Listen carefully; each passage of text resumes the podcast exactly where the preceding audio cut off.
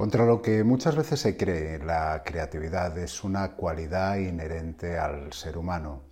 Además, el desarrollo de la creatividad repercute en nuestro bienestar, en parte porque en nuestra cultura el ejercicio de la creatividad está relacionado con una forma de ocio saludable y puede ser también un elemento de relación con los demás.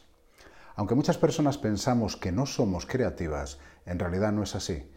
De hecho, todos los seres humanos lo somos.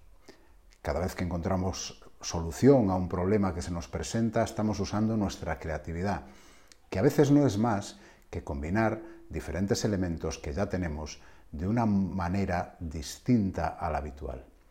En el episodio de esta semana de Vivir y Convivir reflexionamos sobre la creatividad. ¿Qué es? ¿Cómo la ejercitamos? Y sobre todo, cómo repercute en nuestro bienestar. En unos días podrás escuchar este episodio en tu plataforma de podcast favorita. Te esperamos.